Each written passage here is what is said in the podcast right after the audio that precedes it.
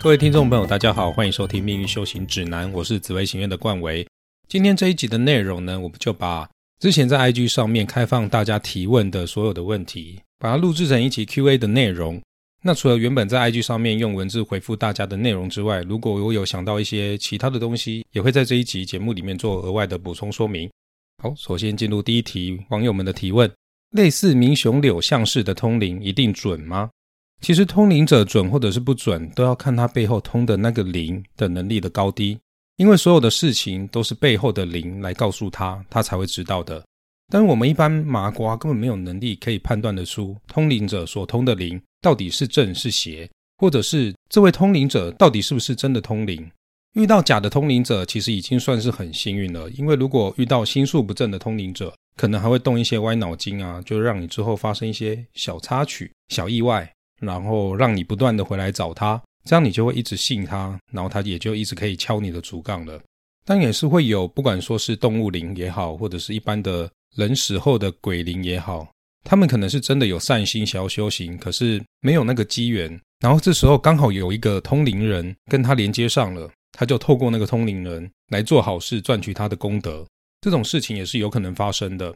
所以，并不是说帮大家免费通灵问事、给予建议的都一定会是正神，但是也不代表说他们一定会来害人。但是这部分的界限，我们一般凡人实在是很难去界定，也捉摸不透了。所以，还是不建议大家太沉迷在其中。那根据我一个前辈的经验，他本身也是能够感知到神佛的存在、神灵的存在的人。那他有一次去一间地方的大庙。它主神呢是一个是我们人形的神灵，就是类似呃，比如说妈祖、关公等等的这种人形的神灵。结果有一天他去参拜的时候，主神忽然现出他的真身给他看到，他才发现哇，原来这间庙的主神虽然神像是我们人的形象，但是里面的灵竟然是一个动物灵。他说，如果不是他愿意现出真身给他看的话，其实他自己也不知道。所以有许多通灵人，虽然他通道的灵可能是真的在教他做好事，但是并不代表说他通道的灵就绝对是神灵，这中间还是会有一些区别存在的。所以可以的话，还是尽量不要去找通灵问事，会比较保险一点，因为它掺杂着人为的误差比较多啦。因为第一点，我们不知道他通的灵到底是真的神灵，或者是只是想要来赚取功德的其他的灵体。或者是他其实是骗人的，他根本不是通灵人，只是满嘴胡说要来骗你的钱。当然，最糟糕的情况就是他通的是一个比较不好的灵，就是摆明了就是要来敲你的竹杠。所以还是要告诉大家有这种风险的存在啦。好，第二题，晚子时要算哪一天呢？哎，其实晚子时呢，真的是一个很经典的命理问题啦。各门各派都有自己的解读方式。那以我自己的看法呢？只要命理师用他的排盘方式来论你的命，是论得准的，那他所定的时辰就成立。所以一般如果像是我遇到晚子时生的人，我会把所有的命盘都把它排出来，然后跟命主进行定盘的动作，确认哪一张命盘是符合命主的情况，那我就会用那一张命盘来做论命的动作。所以对于命理师而言，只要他的论命是论得准的，那他的排盘方式就是成立的。那依我而言的话，像我本身也是晚子时出生的，那我的习惯方式呢，就是算在下一天。好，第三题，要怎么修行？有没有好的建议？其实修行不一定要接触宗教，因为修行其实就是修正我们自己的言行而已。而言行要正，当然归根究底还是在诚意正心，与人为善，行善积德，多说好话，多做好事。当我们不会因为别人的侮辱而感到愤愤不平的时候，不会为了自尊和他人起争执的时候，我想这就是我们在人间最重大的修行成果了。好，撇除这些说教的部分，如果你是真的对宗教方面的修行很有兴趣的话，那我会建议，如果你是对佛教或者是对道教任何一个宗教有兴趣，你都应该要先阅读那个宗教的经典。对佛教有兴趣，你就去读佛经。对道教有兴趣，你就去念道藏；对于哪个神明、佛菩萨有兴趣，你就可以去念与他们有关的佛经，去了解他们所发的愿力，了解他们的所作所为。并且修正自己的言行和他们相同，这就是修行的意义所在，让我们的言行举止越来越向神明、佛菩萨靠近。等到日久功深之后，我们自然就能够跟神灵相应。其实这个重点就是像我们在求学念书一样嘛，我们上国文课总是会有一个国文课本嘛，上数学课也会有一个数学课本嘛，一切就是以课本为依归。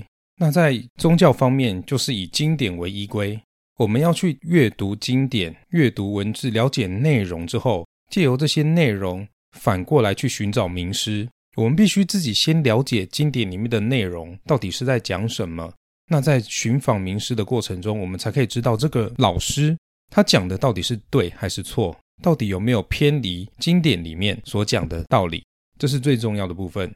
有许多人很懒得阅读。很懒得自己去了解经典里面到底是在诉说着什么样的观念，所以大部分的人很容易犯一个毛病，就是直接跳过阅读经典部分，直接去听别人怎么说，直接去找一个有名的名师或者是有名的和尚来听他们讲道说法。但是他们讲的到底对不对，有没有偏离经典里面的意涵，其实我们根本就不知道，因为我们根本没有自己亲身去读过经典。这个就会很容易造成一种观念上的偏差，以及知见上的障碍。所以，如果你们对于宗教方面的修行有兴趣的话，我会比较鼓励大家到比较正信的团体，例如佛教的话，可以去参加法鼓山、佛光山举办的活动啊，甚至也可以到 YouTube 上搜寻圣严法师。基本上，所有有关修行的问题，圣严法师在生前都已经回答过了。啊，得道高僧说的话，大家还是要听听看的，推荐给大家。那除了圣严法师之外，像是南怀瑾老师，甚至是达赖喇嘛，这三位大师都是我在修行路上的归念。大家可以去找有关他们的书籍，或者是在网络上搜寻他们的影片，可以作为参考应用。就是最重要的，还是有一个观念，就是修行没有捷径，一切都是要靠自己来做，自己实际去修，才会有进步。光听不做，而希望会有进步，我觉得这是一个蛮奇怪的想法。下一题，八字紫微手相面相这种常见的算命法，会有结果冲突的情况吗？例如一边大好，另一边大坏。其实每一种算命方法都有它的限制在，但是也会有它的优点，所以没有任何一种算命的方式可以完全去取代另一个算命的方式。所以这些算命方式才会一起被流传下来嘛？那从八字的话呢，可以很轻松看到的大方向，人生的大方向；而从紫微斗数来看的话呢，可以更精确的判断出事件发生的细节。有些八字没有办法知道的事情，可以透过紫微斗数来补足。那同样的，紫微斗数没有办法看出来的事情，也可以透过八字来弥补。每一种算命方法的分析方式和判断手法不同嘛？那看待事情的视角自然也会有一些差异，解释起来当然也会不一样，更不用说不同的算命师也会有属于自己的独到见解。所以有许多命理师或算命师会同时使用多种算命方法，折中选择出对命主当下最有利的道路，或者是排除掉每一个算命方法所显示的不好迹象，给予当下最适切的建议。那如果同一件事情在不同算命方法里面所显示出来的结果大相径庭，身为一个算命师，应该是要从里面找出趋吉避凶的折中方法，才是最积极正确的态度啊。OK，下一题，呃，有人问说补运补财库到底有没有效？其实所有的法门都是万变不离其宗的，你就算找师傅补再多运，补再多的财库。上再多书文给上苍，然后现在还有什么烧魔法蜡烛祈求好运这一种的，其实都不管，只要上苍拿到你的申请表，他还是要进行资格审查的。就像是一间学校在评选模范生，没有名额的限制，但是会有资格的条件，你必须要符合资格，你才可以被颁发模范生奖状。那在所谓的补运补财库这方面呢？主要看的就是你有没有在行善积德，你的福报够不够。如果你平常没有在做善事，也没有在广修善缘，你不管怎么求，就是会拿不到老天爷给的模范生勋章。因为这些补运补财库都是要拿我们的福报去转化过来的，并不是说你求了就一定会有。如果你求了就一定会有的话，那你也不会每年都在补财库补运了吧？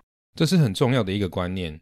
如果你是一个常常有在行善积德、做善事的好人，那么就算你不去补运补财库，你时间到了，老天爷该给你的福报依然还是会给你的。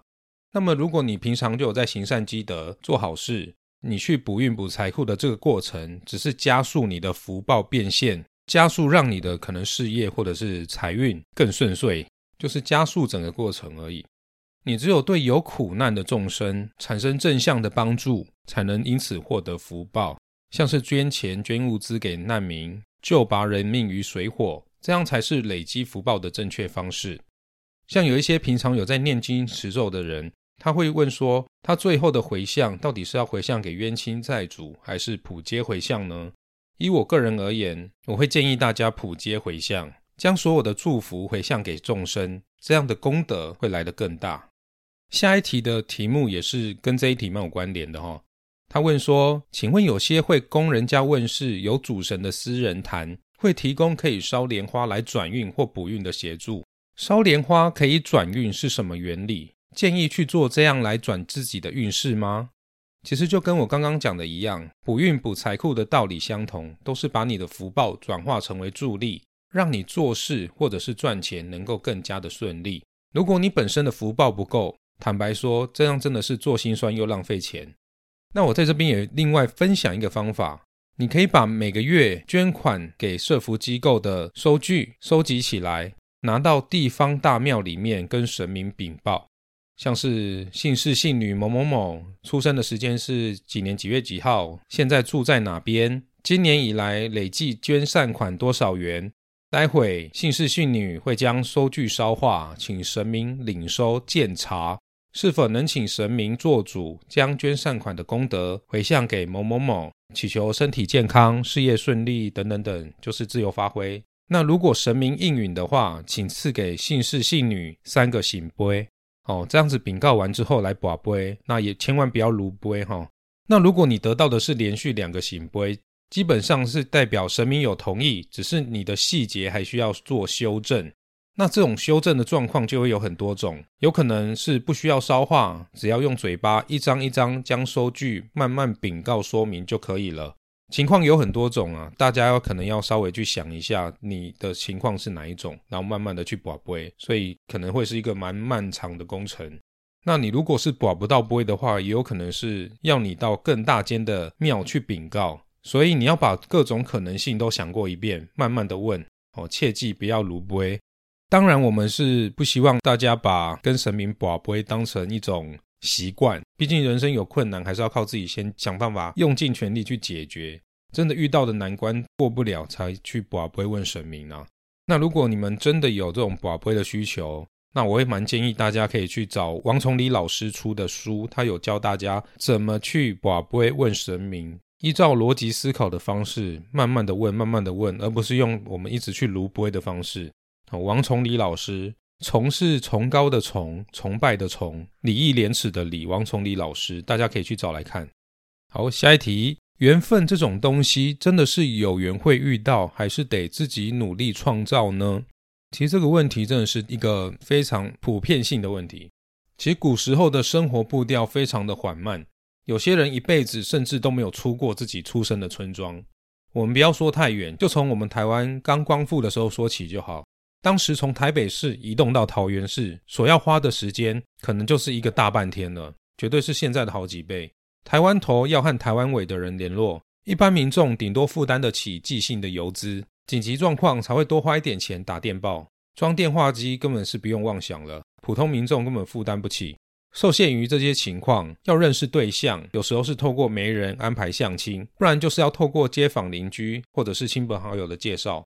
甚至是借由工作而辗转认识到的。由于认识人的管道比较少，思想也相对保守，所以能够认识到不错的对象，就会彼此珍惜，也更愿意忍让。但是现在的生活步调和社会风气已经不同了。当大家都在求快，所有的因子一直在迅速碰撞的时候，如果你还在圈外慢慢的等，那你一定会被边缘化。所以一定要积极主动扩张自己的样本数。认识的人越多，才会越有机会找到心仪的对象。下一题，请问大运走到紫微天府好吗？其实紫微论命不是单纯的只看一个宫位和宫位里面的星耀来论事的，还要参考三方四正以及各宫之间的宫干飞化来判断事情的吉凶。大家一定要有这样的观念，毕竟只看主星跟地支宫位的话，紫微斗数其实也只有十二种盘形而已。子府会在引申位同宫，也就是大约会有六分之一的人是会出现这种盘形的。但是不可能每个人走到子府大限的时候运势都会相同。另外，有许多人在问问题的时候，他会习惯这样子发问：这样子好不好？那样是不是很糟？其实这种问题真的很难回答。就像是有人问一家公司到底好或不好，每个人着眼的点都会不一样。有人觉得一直加班很糟糕，有些人会觉得只要薪水高就很棒了，其他他都不在乎。所以问问题也是需要一点技巧的。能够问的越具体越好。下一题，请问官禄宫里面有阴煞星，会有不好的影响吗？阴煞星其实是蛮麻烦的一个星耀哈，我一直在犹豫该怎么跟大家介绍它的特质，因为它的特性和因果业力以及灵界有关，我怕我的用词只要稍有不慎，就会让大家因此陷入过度的惶恐之中。其实阴煞也可以把它当成一颗小人星。业力心主要代表的是阴损，那你如果是命宫福的工作阴煞的话，这一生就会比较容易遭人家的妒忌，人家会在背后穿你的小鞋。那如果阴煞和巨门星、太阴星或者是廉贞星同做命宫的话呢，会比较容易和灵界产生感应。那我本身呢就是巨门加阴煞作命，还带一颗擎羊，这一点呢我的感触就是蛮深的。那如果是田宅宫做阴煞的话，如果还有其他煞星或者是化忌同坐，那么家中就会容易有阴物作祟。这一点就是前人留下来的说法。因为我的阴煞不做田宅，所以这一点我还没有实际的验证过，我也还没有遇过有人跟我表达过这种情况。那如果大家有这种经验的话，也欢迎私讯告诉我。OK，那阴煞星呢入我宫的影响最大，其中又以命宫、极恶宫最凶。容易有眼睛、皮肤的疾病，或者是治不好啊，或者是很难治的病。那我刚刚讲过我的阴煞作命嘛，从小我就有皮肤方面过敏的问题，一直到现在都还没好。那大限或者是流年逢阴煞，烦扰的事情呢就会比较多。基本上阴煞星在哪一个宫位，就代表着这个宫位所代表的人事物是和你有因果业力的关系的。也表示是你累世以来没有好好面对解决的关系或者是问题，这辈子会在这方面给予你许多障碍。如果你这辈子再不好好的面对解决它，并且妥善处理，那么这个问题还是会带到你的下一个辈子继续去面对，而且雪球还会越滚越大。那我认识的一些命理师前辈，他们在看到跟阴煞星有关的问题的时候，只会提供他们所见到的现象，给予命主参考。最终的决定权会交给命主去下决定。除了是因为自己的人生自己做主之外，他们也害怕帮命主背业障，因为根据他们的说法，如果直接讲破那些负面的能量，会转移到他们的身上。那以我自己的习惯，大家知道我是一个有正式去受三皈五戒的佛教徒。我这十几年的修行生涯里面，我不会害怕跟大家讲破，并不是因为我有能力处理或者是怎样的原因。而是因为我讲破之后，我会跟大家建议要怎么去化解。我觉得经过化解之后，才会得到 win-win 双赢的结果。那该怎么去化解阴煞的影响呢？第一个就是要做功德，透过身财法布施，将功德回向给你累世以来的因果业障、冤亲债主，而且要靠修行去化解，慢慢的去消业。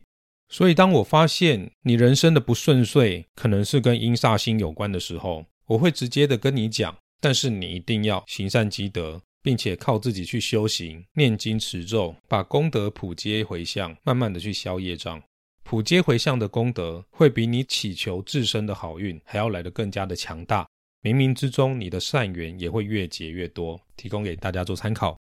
下一题：如果太岁刚好走到闰二月，而我也刚好在二月出生，会不会有流年需要注意的事情呢？